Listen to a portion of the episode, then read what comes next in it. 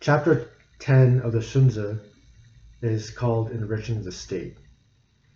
And here Xunzi is discussing making the state better off in a materialistic manner. But what's interesting is that it still goes back to the Tao of the former kings, a rulership that utilizes Li and is based in Ren and E. So think about this chapter as addressing a ruler who's simply interested in the pettier accomplishments of statecraft. In other words, he's not prioritizing morality, he's not prioritizing high minded justice, he's not prioritizing fine culture and moral harmony. He simply wants a state that has a lot of wealth. And so he, Xunzi is addressing this kind of concern, and he's saying, well, you still need to have follow this way, this Tao, that actually does end up using order and ritual and does, as we see in other chapters, allow for harmony to thrive. So, where he starts off his chapter is this idea that you have in nature many useful things. So that's the second sentence. They have no intrinsic fittingness but are useful for humans in the world. And then he makes a, an important distinct, distinction that you may have missed. Um, what people approve of is different, and this divides the wise from the stupid. On the other hand, people all desire the same things and hate the same things. That's line 20. So this tells us there's a difference between approving of something and desiring something. So desiring something has to do with um, what you want to have naturally. And we'll see uh, in the Human Nature is Bad chapter, there's more of a clear definition of desire. But for here, think about it as this we all desire certain things as human beings, such as meat, such as um, food in general, such as warmth on a cold day or cool weather on a very hot day we all wish for the same desire for the same things. And that's different from approving of something. So, earlier I had to experience some people being outside, even though it was 95 degrees, being loud outside in this 95 degree weather. So, even though, and they ultimately went back in because they couldn't deal with the heat. In other words, de- desire to be cooler. And yet, these people were not very smart because what they approved of at this time was to be outside. So that's why we can, Xunzi says, what you approve of, this is how the wise and the stupid are different. The wise approve of methods or decisions that help them obtain their desires. Whereas the stupid, you can think of wise as, as intelligent. Like the intelligent are those who can figure out, approve of strategies or decisions that help them get what they want. And the stupid are those who are, even though they have the same desires, not capable of figuring out how to get it.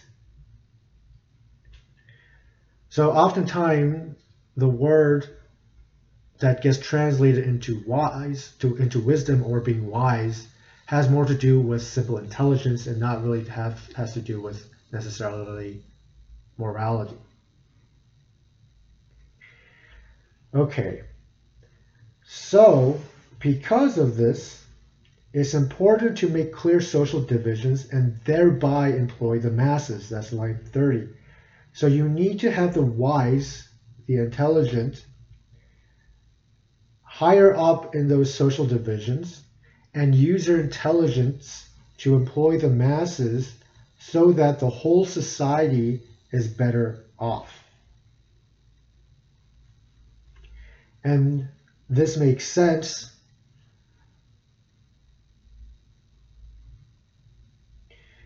uh, because otherwise, what you have is a situation where everybody desires the same sorts of things, and the things that satisfy them are few. And so, because of this, people are sure to struggle over them. So, I'm going to use a few examples. One is something that's relatively easy to understand. Uh, it's a very plain example. People struggle over um, big houses in nice neighborhoods. And they struggle over it by offering higher amounts of money to be able to live in bigger houses in nice neighborhoods. And of course, bigger houses in nice neighborhoods are not very common. In other words, these are things to satisfy them, and they are few. Another example of this is attractive people. Uh, if you look at young people, they're trying to essentially find a mate. And there aren't very, by definition, there are few highly attractive people. And so what you see with these young people is that all these young men try to chase after the same few very pretty women. And you also have something similar where there's a few attractive men and all these women are trying to become that person's girlfriend. And so there's struggle over this. Okay. So this as a general proposition is true. Now, if we're talking about the world of material things, then whether we're talking about diamonds or gold or silver or nice houses or luxury cars, these things are few but highly desired. So they start to struggle over each other, and then furthermore, they start to struggle not only through physical force by fighting each other, but also through throwing money, right, in order to say bid for nice houses to buy. And even furthermore, they even, in line 39, struggle over merit, struggle over status in order to get that promotion, not because they need that money, but simply because they want to appear better in front of others. And that's why the line right after that says, if the concord between male and female and the division between husband and wife are without rituals for introduction, betrothal, and marriage, then people will face a worry of losing concord and disaster of struggling over mates. And so the wise person makes divisions for these things. Okay. In other words, when we have this kind of contention, it always ends up being connected to the struggle over finding mates. All right, and so why do guys? This is almost you know uh, this is a, this is like an observation that standard comedians make. Why do why do guys like fancy cars? It's because the fancy cars can attract women. Right? And why do why do fancy cars attract women? Because fancy cars are social status symbols. They show, oh, I have all this money, I am somebody, and women overall are attracted to social status just as men are attracted to physical beauty in women, especially young women. And this is just a um, I'm not I'm not approving of this. I'm not disapproving of it. I'm just simply saying these are desires. Right? They come spontaneously. And so this is how the struggling over mates happen. And then furthermore, um, probably everybody's experienced this and while they're dating. You know, you're you're dating somebody, she's your girlfriend, and yet you find some guys will try to hit her on her hit on her anyway. Maybe right in front of you sometimes. Uh, that's struggling over mates. Um, and when you have these sorts of situations, they even get into worse situations, such as even after people get married, there's adultery and so forth. And so, if you do not have these rituals of uh, introduction, betrothal, and marriage, then you're going to have all of this conflict. We can talk a little bit about these particular uh, stages introduction, betrothal, and marriage introduction is basically rituals for introduction is basically um, in a Confucian society you, you don't just go up to a random person and start hitting on her. This is you need to be formally introduced. And this will make sense because if you have a situation where people just go up and they just start hitting on other people, this is the beginnings of conflict uh, because this person might already have you know a relationship with some other man uh, or this person this woman might um, not simply be suited for you. And when you have proper introduction this is different from the betrothal. The betrothal is like the uh, arrangement to get married but you're not married yet you know this is sort of the equivalent of an engagement period and this too is important uh, because marriage is the last step. Marriage is the official beginning. Um, you know, is excuse me. Marriage, the ritual for marriage is, is a wedding. It's called a wedding, and the wedding is the be- beginning of the actual relation wherein man and woman will be husband and wife and have children. So the betrothal then is when this man and woman are reserved and have future plans to get married. So at this point, you shouldn't be interfering. There's this one popular show uh, that came out. By now, it's already uh, more than a decade. Uh, the Office, and um, you know the central romance in the story is Pam, but she's already engaged, and Jim is hitting on her. This is not following ritual, um, and because this is a work a work of fiction, what we find is that this relationship is generally healthy and works out. But realistically, people who are engaged, who flirt with other people and end up breaking up that engagement because of this, these people are not the kinds of people to get married and they're not the kinds of people to end up having a happy marriage. So you can enjoy the show, but you must know that this is not realistic. So don't go after engaged women. Even if you quote unquote win, the relationship you're going to have with her is not going to be a good and healthy one. What happens when you don't have these rituals for introduction, betrothal, marriage? You have a situation like today. People are just hitting on each other all the time. They are trying to date.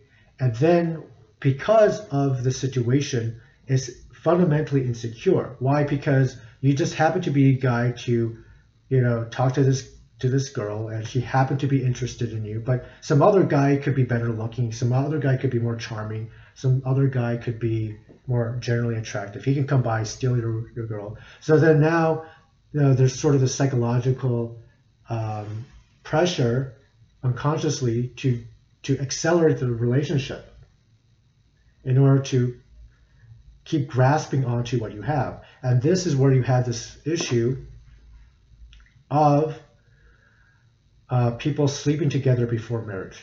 Now, the problem with this is that when a man and a woman um, engage in sexual relations, this bonds them together. And this is why unconsciously you're being drawn to do this in a dating relationship because you want to ensure that this person is going to stay with you, and your unconscious understands by sleeping with this person, this person is going to be connected to you in a more deep emotional way. However, since you aren't actually betrothed, since you aren't actually married, what ends up happening is that people kind of play a, a mind game with themselves and say, okay, um, they tell themselves, oh, it's not that big of a deal that they had sex. Um, and so they on one hand they keep open options, their options, and they don't commit. But at the same time, on a hormonal basis, you've already bonded. And the more people you, you go through this uh, process of bonding that, with them through sex and then breaking up and then finding a new part, person, it's sort of like using a post-it note again and again. That he said that bonding, doesn't really work as well as it used to. And that's why you find that people who have had more sexual partners, particularly women, they before they get married, they have a much higher chance of getting divorced. They're less happy and fulfilled in their marriage, and they're more prone to depression. So, if you want to be happy in your marriage, you ought to be careful about who you date, who you sleep with, and you should know something about biology, which is that you will be um, you you will be in danger if you do live a promiscuous life. And this is true for both men and women, but women are impacted by this more severely than men are. But men are still impacted. Don't think that just because you're a man, you can just go ahead and um, sleep with a thousand women throughout your life and be fine. Uh, that's not how it works. Okay, um, so this next part um, here says you keep expenditures frugal through ritual, li, and enrich the people through government. Um, how do we under, How should we understand this? There's two ways that you could keep expenditures frugal through ritual. One is the king and the rest of the government, they um, use ritual to limit their expenditures. So ritual says, okay, this is your ceremony. Don't go beyond it. Don't go below this. So today, when people get married, they have their wedding. A lot of people go into tens of thousands of dollars in debt because they want to just have the biggest elaborate party, flowers everywhere, uh, maybe they get married in Hawaii. You know, the whole works, and it's all very expensive. That exceeds li, and therefore you're spending more money than you should. On the other hand, it's not li to do something like a courtroom marriage where you just, you know, go up to a judge in the middle of a busy day of hearings and then you, you sign a certificate at the end. That's not li either. There's a proper amount, a proper degree that is still beautiful and it it inspires you to be good, but at the same time, it's not wasteful. That is what Xunzi means by the proper ritual. So, in that sense, the government does not need to tax too much. Another way to looking to look to understand the idea of keep expenditures frugal through ritual is by uh, guiding people through implementing ritual in the culture so that the common people collectively do not waste money. Because they don't themselves, they don't have elaborate weddings, for example. And so they're not wasting a whole bunch of money. Another way that this works is that um, I think it's ridiculous that you have all these car makers like BMW, Tesla, and, and so forth, and their cars are not even necessarily any better that much better at least than say Hondas and Toyotas. But people are spending maybe twice as much for a BMW than a Toyota of the same size. Why? Because they're competing for status using social status symbols. Well, my neighbor has this car. Why can't I have this car? Does he think I'm not as good as he is? So um, then people just start to waste money. Back then, they didn't have luxury cars; they had more things like jewels and silks. And think about what happens in terms of the macro economy when people are obsessed with status symbols. Then, instead of farming, people take their energies to grow silkworms in order to produce more silk and weave the silk, rather than farming food that they need to eat uh, or they waste time hunting for foxes, or they waste uh, time digging out jewels and gold from the ground. So this is all things that happen when the people do not keep their own expenditures frugal through ritual. The whole society starts to engage economically in activities that are not fundamentally important, such as agriculture. Okay. Oh, and then line 74, we have this idea, uh, we have this line, accord with virtue and you will enrich your person. This is to dis- this is about the idea of enriching the people through government um, because you're using government to properly lead people and properly order them and direct their energies to productive ends, there'll be plenty of the right stuff that you need, the correct stuff that you need to flourish economically. Okay. The next page talks about uh, clothing. You know, I, have discussed that a little bit um, around line 78. So the Son of Heaven, the King or the Emperor, they wear, get to wear certain clothes. Um, but then the next uh, uh, status below him, the feudal lords get to wear something else, etc. One's virtue must have a matching position. That's very important. So a person's virtue should have a matching position, the title. One's position must have a matching salary. In other words, it's not enough to just be called um, that title, like for example, Duke. You there should be, uh, or let me put it this way, Prime Minister.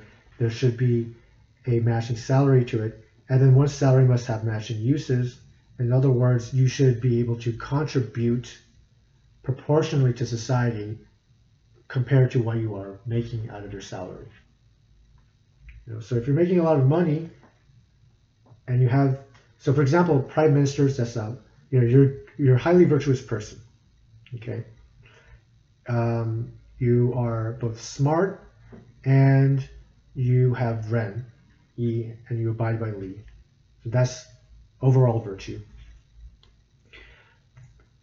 and you're one of the most virtuous people in your country, then you ought to be considered to be prime minister. That's your matching position. And if you have a matching position, then obviously you should be you, you should have a high salary, one that is more than, uh, for example, the scribe, you know, that's writing down the records in the court. And then your salary must have matching uses. Um, so you could understand this in two ways. One is well, you're prime minister, you're being paid a lot, you should do good work as being the prime minister. Another way to look at this is um, the salary shouldn't be just a whole bunch of money that just sits around doing nothing. It has matching uses. So, for example, since you're busy being a prime minister, you don't have time to cook your own uh, meals while you're out in travel. So, you have servants who follow you to take care of certain things so that you can focus your mind and heart on, you know, creating the right policies, making the correct observations, and so forth. Okay. Uh, the officers, the officials, all the way up to the prime ministers must be regulated by ritual and music, but the masses and the commoners must be controlled by legal arrangements. So there are different ways to regulate different kinds of people. The officials are more intelligent and more educated in terms of culture. So ritual and music are things that will naturally order them because they are of abstract things. The common people are not as smart, not as educated in culture, so you just, you just need to make the law very direct and clear and offer rewards and punishments in order for them to understand which direction they should go in. Okay. All right, so um, there's there's a bunch of other things that are more common sense. You know, measure people's strength and assign them the, uh, uh, an appropriate task. Um, store up excess food, grain in a timely manner. Okay, this is he calls balance and arrangement in line 94. Line 95 says, in order for people to live, they cannot be without community. But in order to have community, they need social divisions, otherwise they'll struggle with each other and there'll be chaos and then there'll be impoverishment. Okay. As we discussed before, when they struggle with each other, you uh, waste resources, trying to struggle with each other. Thus, to lack social divisions is the greatest harm to people. So that's why the former kings in the, in the ancient times divided people up and differentially ranked them, causing some to be pra- praised, others to be disdained, um, others some to be provided for, others to be thinly provided for, etc. Um, they did not do this to gain a reputation for perversity, arrogance, and self-aggrandizement. In other words, they're not just doing this to boost their own ego. Rather, they did it to make clear the proper forms of Ren, and to in order to promote the smooth operations of Ren. What does this mean? Ren here is like virtue. So uh, Ren is what's noble and good about humanity. And so you elevate virtuous people in order to show to the rest of everybody else this is your role model. This is what you should aspire to be. So that's how you make clear the proper forms of Ren. And by promoting virtuous people, they, in that position of leadership, can order society. And that's how you promote the smooth operations of Ren. They order society in order to let Ren flourish throughout the whole community. In the, later in this paragraph, starting line 124, we have um, the usage of music in order to uh, differentiate, distinguish noble and lowly, and to establish harmony. This all in order to nurture people's virtue, he says.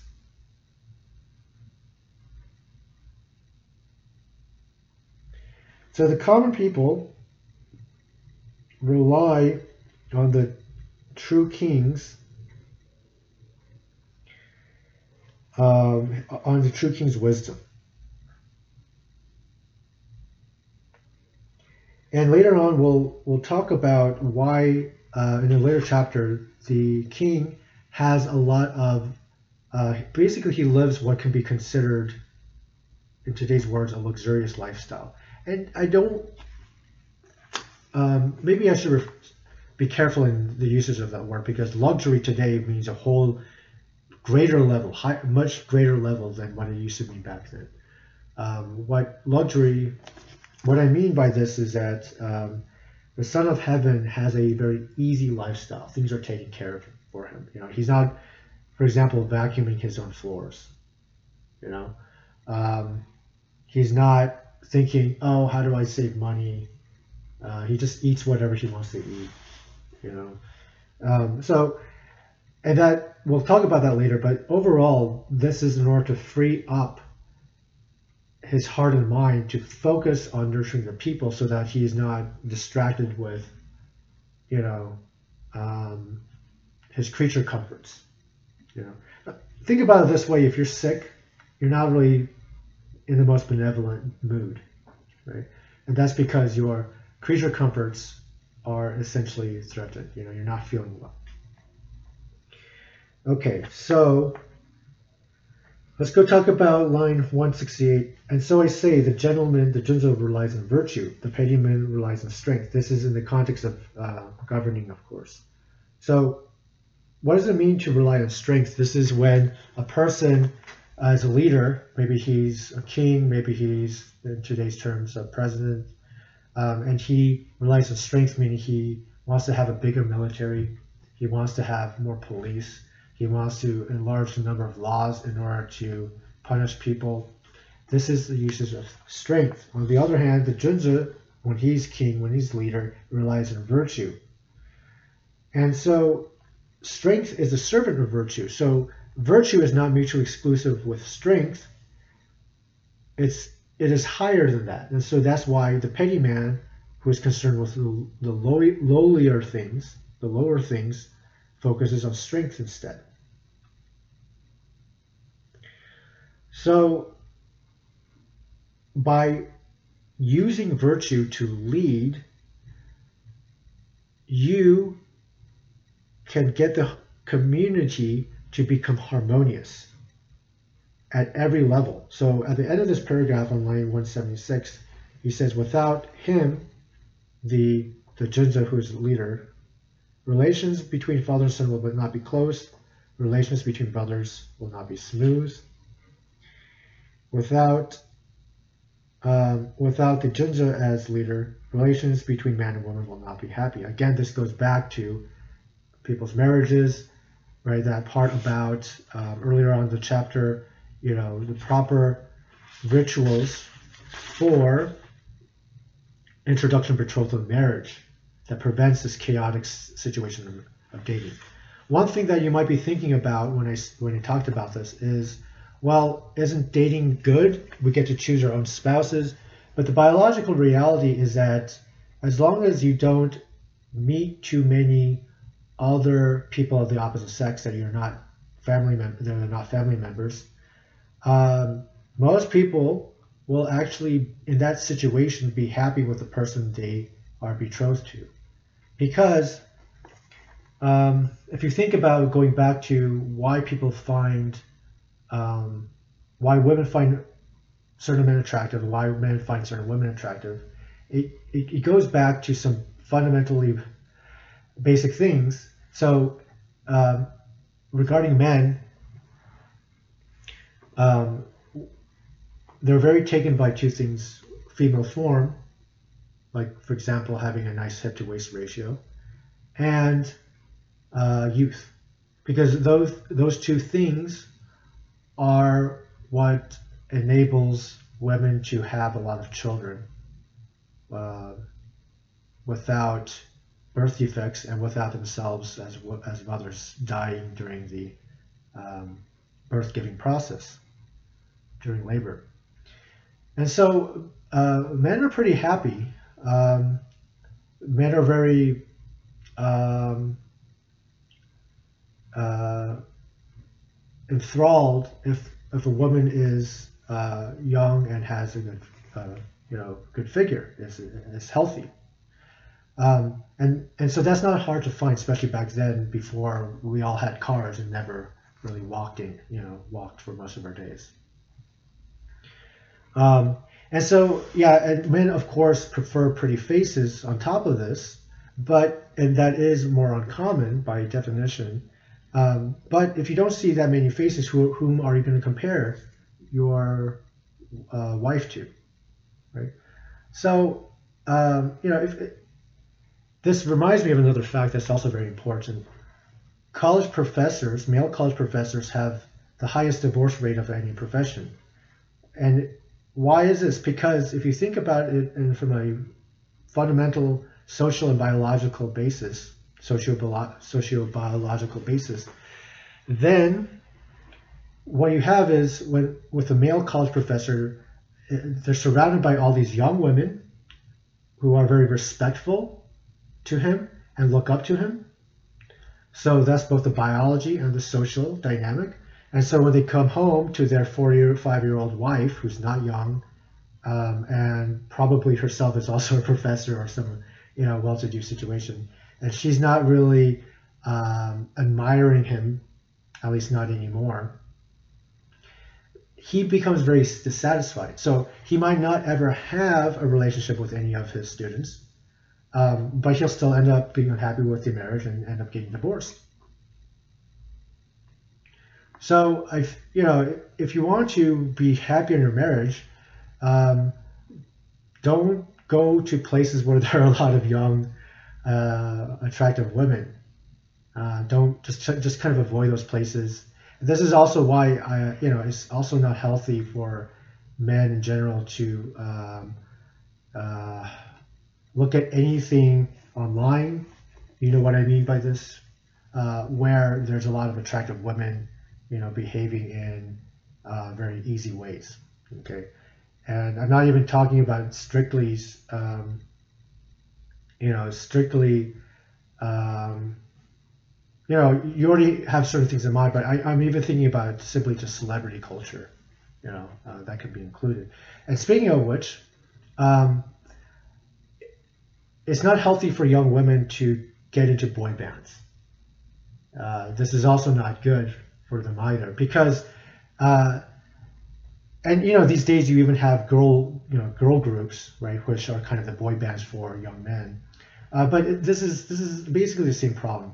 You have these very flattering portrayals of these young, attractive people, and then that becomes a new standard. You know, so now now the good-looking guy in the, uh, like next door, the girl, the cute girl next door, she's not enough, you know, because she's not part of I don't know Blackpink or something, know, or Twice, whatever whatever is out there, right? So um, yeah, I mean, you can you can still be aware of pop culture even though you're a Confucian scholar. Um, just don't spend much time trying to go into, you know, looking at that that kind of stuff. I'm aware of it. I don't really know it.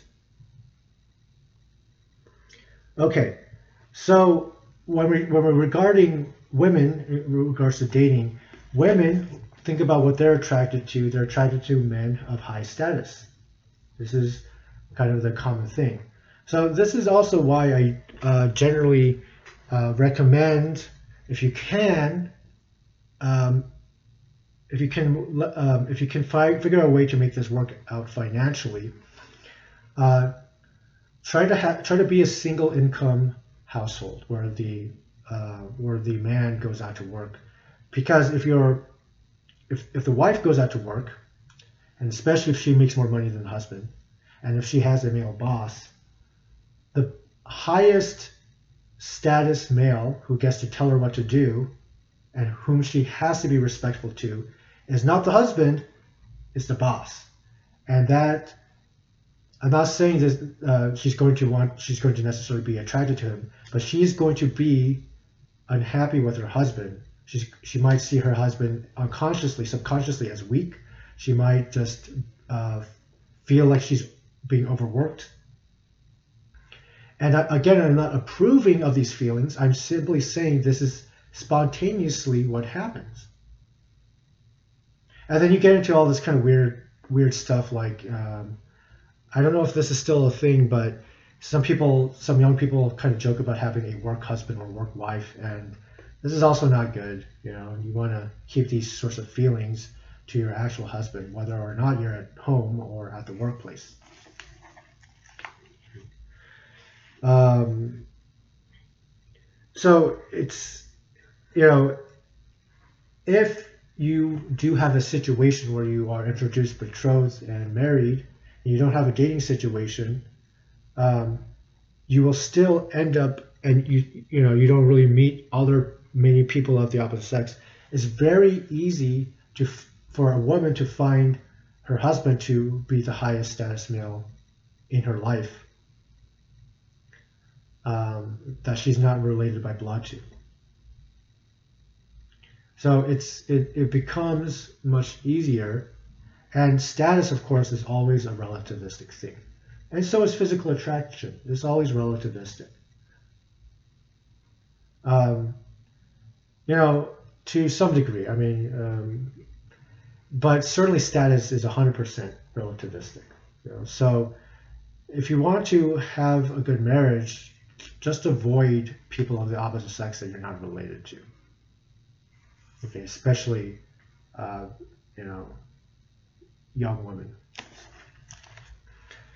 Okay, so um, if you have this kingly, uh, if you have this true king leading the society, then people's relations become harmonious.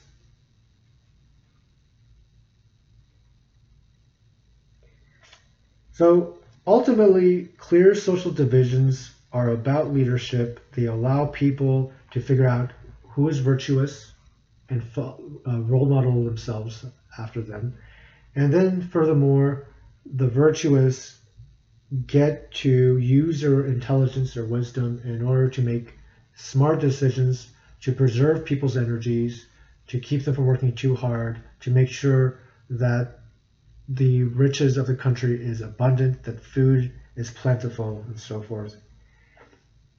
Now we get to line 216, and beginning here for the next page and a half um, we have a discussion about Mozi. Now, Mozi, of course, is our proto-communist according to Mencius, because he emphasizes equality, Xunzi is more focusing on the part of uh, philosophy that encourages extreme frugality. He wants to get rid of ritual and music because those things cost time and money and resources. And so line 216 Xunzi says, in his teachings, Mozi worries very conspicuously about insufficiency for the whole world.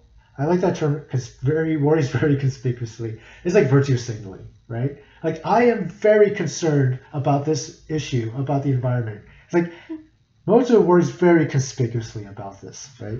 Okay. Um, however, insufficiency is not the common disaster facing the world. You can also say this about the environment um, in the sense that insufficiency and environmental problems are symptoms of larger fundamental problems, right? Of larger fundamental causes. Okay. Remember, according to Xunzi, the world, the natural world, is naturally plentiful. And he does say that in line 233, um, the way that heaven and earth give birth to the myriad things is such that there's originally an abundance sufficient to feed people. Okay. So, insufficiency is not the common disaster facing the world. According to Xunzi, it is actually chaos. So the next paragraph, line 239 says, instead, the common disaster facing the world is that chaos harms it. Why don't we inquire together what is what is it? Or who is it that makes it chaotic? I take it that Mozi's rejection of music will make the world chaotic, and his advocacy of frugal expenditure will cause the world to be impoverished. It's not an attempt to slander him. It's that his teachings simply cannot avoid these results. Um, you can make a similar argument and say, look, something like communism, right? We we criticize communism not in order to slander anybody, but because just naturally it'll produce bad results. So Mozi um, he would deny them music. He would deny them the, the, the uh, even ritual. We find out in another paragraph. But ritual and music are ways in which we create harmony, we create order, and those things, harmony and order, ensures that people's energies are being put to good use and they're not uh, fighting each other for what's out there. And so there is plenty. That is a summary of this argument uh, of the next few paragraphs. Okay. Indeed, the beautiful things and ornaments, including music and ritual, will inspire people. And then after that, you, now you can increase your personnel, uh, set up more official positions, promote rewards, make punishments. Okay. And when rewards work and punishments inspire awe, the worthy can be gotten to come and advance in your society. And the capable can be given offices.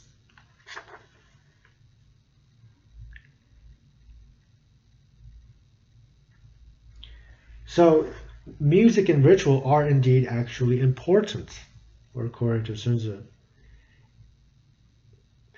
Implicit in this argument, and we find support for this in other chapters, as well as Confucian philosophy in general, is the idea that people are um, will be wealthy in a spiritual sense if the culture is good. If the culture is good, you can be happy with limited amounts of material goods. So, if you live in a peaceful community, what need do you have for a really big house? If you are happy with your families and you get to spend time with them, what need is there for expensive vacations? So you can think about how much in today's society do you actually spend in order to compensate for living in an immoral and unharmonious, disharmonious society full of conflict, whether the conflict is within the family, between neighbors, or even more broadly, political conflict or economic conflict. Okay, two, a few more ideas here in this chapter worth uh, discussing. Um, three, four is pretty interesting. I like this here. Uh, if one neglects important tasks to nurture the common people, coddling and babying them, making gruel for them in the winter, and giving them melons and porridge in summer, in order to steal brief moments of praise from them, this is a thieving way. So basically, what he's talking about is what you're doing is spoiling the people. You're, give, you're, you're giving out handouts, okay? And um, why is this a thieving way? Because in this manner, you can briefly obtain the vile common people's praise. Um, maybe a better way to understand this is the uh, the the pra- the vile praise that comes from the common people. Um, but it is not a way that one can persist for a long time. Important tasks are sure not to be completed, and accomplishments are sure to not hold up, for these are vile methods of governing. In other words, he's talk, he's basically saying, look, if you give all these handouts, you're not really focusing on fundamental economic things, which is that people work in order to produce, and then that is what allows the state to flourish economically long term. So a lot of liberal parties in different countries tend to give handouts and neglect the fundamentals of economies. Now, I'm not letting the conservative parties off the hook either. The ones that you know tend to be very gung ho about any kind of form of capitalism, uh, especially the big corporations, corporate type.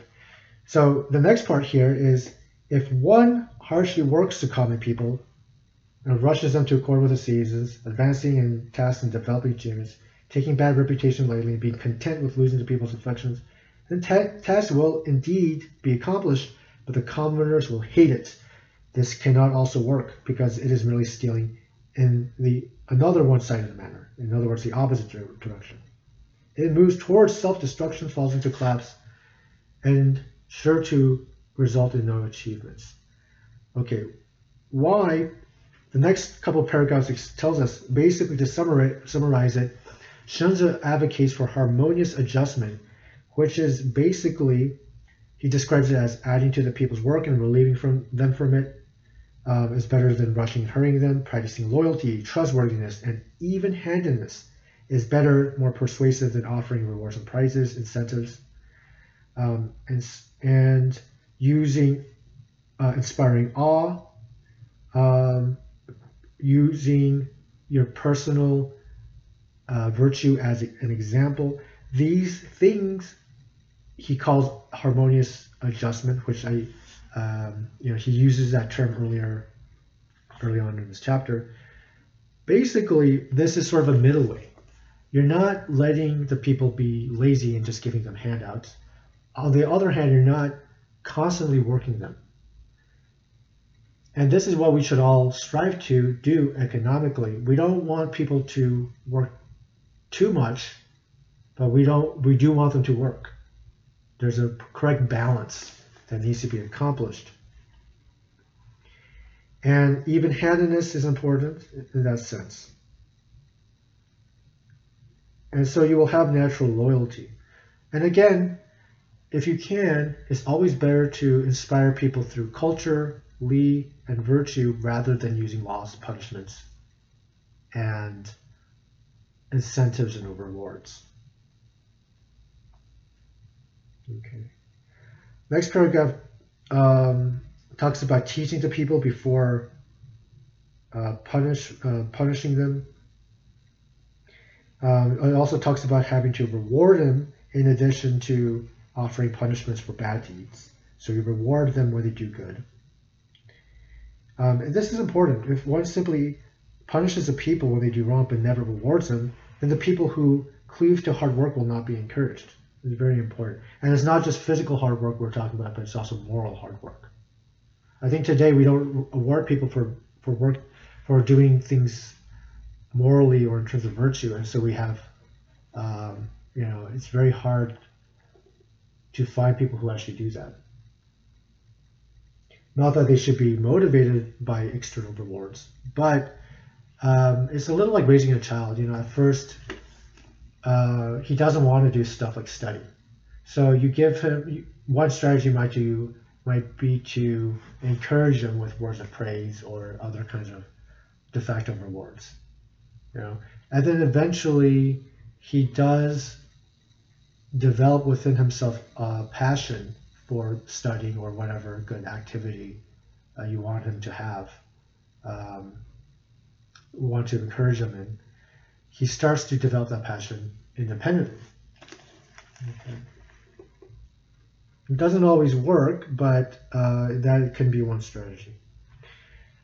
This next paragraph, I really like some of these lines here, the next couple paragraphs. Um, so the former kings, they nurtured and raised the people as though caring for a newborn.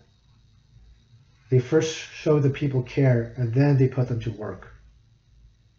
So the king really is acting as a father to his people. That's a true king. Around line 474, there's a lot of discussion. Um, oh, I'm sorry. I, I'm going to go back here. Uh, line 420.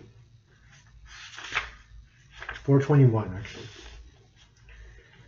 In observing whether a state is well ordered, chaotic, in good shape or not, when one arrives at the territorial boundaries, the signs are already apparent. This is very important because it has a very clear application today. If the watchmen patrols are sparse, and the government controls of the borders and passes involve extensive investigations, this is simply the sign of a chaotic state. Okay. Uh, what does this mean? Extensive investigations. We do that today at our borders and passes, at the airport and at the actual land borders. What we do is we use a lot of x-rays to see things through. And at this point, we're even using these scanners. You know, if you go there, you raise your hands and it goes around you, it sweeps. It's actually looking underneath your clothes. And so it's basically doing a virtual strip search of you. And this is clearly extensive investigation. In fact, it goes beyond, it transgresses against Li, Yi, and Ren. Totally perverse. And so the person who allowed this to happen is a terrible leader. And the person whose idea it was to do this is a perverse person. Who honestly probably should, under the rule of a righteous king, face execution. Because it is truly debasing to do something like this. It is not acceptable. And this is an, an extensive investigation. It demeans you as a human being to go through this. And not coincidentally, once this started being the standard for every airport, people's behavior in society degenerated drastically.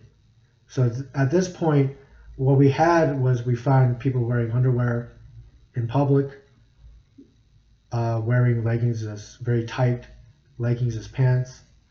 Um, because the government does set moral standards for the common people. The common people, most people are not righteous independently. They're not going to think about and say that is wrong. They just go with the flow. They're they're herd herd animals. They go with the flock. They go with what every what everybody else does. So this is clearly a sign of a degrading and dysfunctional, chaotic state. And likewise, it has a degrading and dysfunctional government. It's perverse, it's evil. Why in general does extensive investigation, why is that a sign of chaotic of a chaotic state? There's two ways to look at this uh, and understand what Xun meant 2,500 years ago. One is that there's a contradiction between sparse watchman patrols and yet extensive investigation when you get at the uh, border pass. Um, in other words, it's somehow an attempt at being very careful about security, but at the same time very sloppy. So in that sense, it's it's chaotic. You know, Another way to understand that it's chaotic is is that this is not the rule of a true king. A rule of a true king does not need to fear people coming in, because the rule of a true king, uh, or the, the king and his the true king and his reign, makes it so that he has a society that people look at and say, yes, that's morally righteous. Yes, that's a place where I can be a, a human being. Yes, that's a place that I can flourish. So they want to come in not to cause trouble, not to attack, but to be part of that wonderful community. And if you think about one of the big justifications for things like um, attacks um, against us is our own, you know, your own country or our own country, right? Depending on you know where where you and I live. Um, that culture is perverse. And so that incites, that invokes uh, aggressiveness against uh, your community. If your community is perverse, if your community is evil, and especially if your community is over at that other person's community causing trouble, then it's going to provoke a hostile response. So chaotic states feel the need to extensively investigate people coming in. It's also because they don't trust their own people, uh, ultimately, either. Right? So if you, for example, if you are an American and yet you're being extensively investigated, you know, by going from one city, flying from one city in America to another city in America, this means your government, you know, your government doesn't really trust you. Why isn't it trusting you? Because it knows fundamentally you're not happy. So it's it's it's just so it's just so dysfunctional. It's awful. Okay. Um, okay, now we finally get to line four, uh, 474. Um, agricultural uh, and tax policy is discussed here and actually a little bit uh, before there. Uh, basically, you know, we, we have some basic ideas that make sense.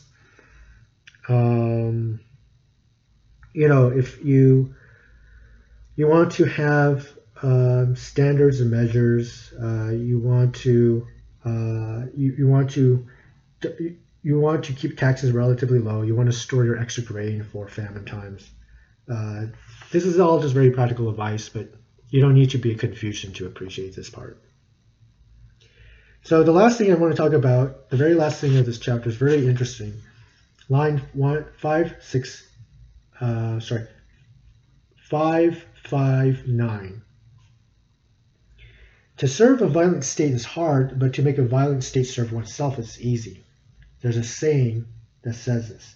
Now, Xunzi is going to explain this a little bit.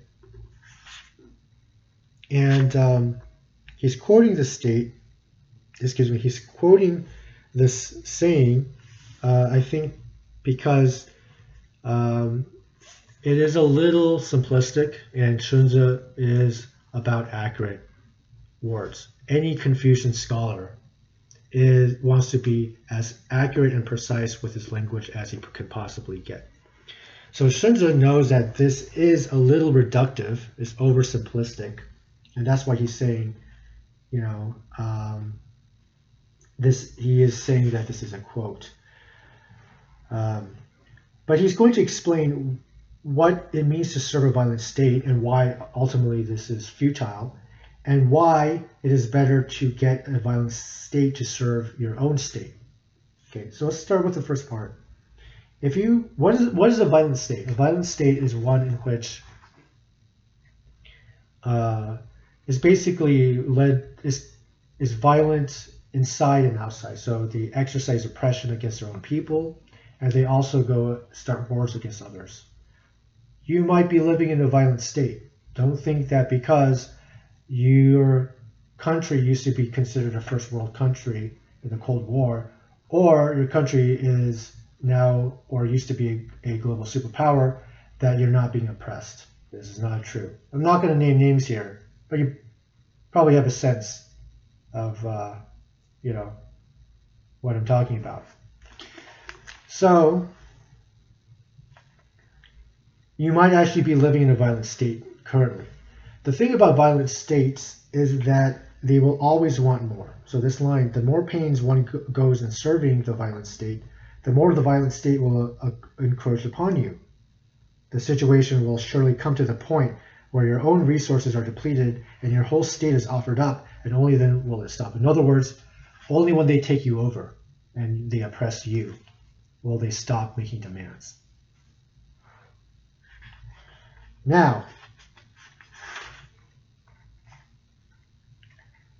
the thing that Xunzi says is that instead you should cultivate your ritual. You should establish a righteous government on the proper models. So cultivate ritual to set straight your leadership, your court, to rectify models for conduct, to straight, set straight your leaders, your officials, to make a government even-handed. Then everything will go work well. You will have plenty of strength. You will have great reputation. You will have awe-inspiring authority. And because of this, you can thrash the violent state. Now, today, it's hard to imagine how this can be the case because of technology and because some of these violent states today have a lot of land and a lot of technology and a lot of economic resources. It is difficult to kind of imagine how this might work. And indeed, in the last 200 years, there have been states that are far more righteous, Ren and Li, than their colonial conquerors. So I'm not going to oversimplify the application to today, but I will say this. The nature of technology is that it does spread, and in any case, even great and powerful countries like the United States cannot succeed in every endeavor. If you look at Vietnam or Afghanistan, and Afghanistan has a long history regarding great empires failing to uh, control it, then you can understand that there is something to this idea that if you have this fierce loyalty because you as a leader are renowned for righteousness, for justice, for humanity, for benevolence, and you are somebody who acts inspiringly through Li, ritual propriety, then you have a much better chance at contending with the violent states. So overall, this chapter, chapter 9, is saying even if you're only concerned with wealth and power, physical power, you still should follow the ways of the former kings, the Tao of the former kings, that are based in Ren, Yi, order, hierarchy, and low taxes in order so that you can get even these petty things.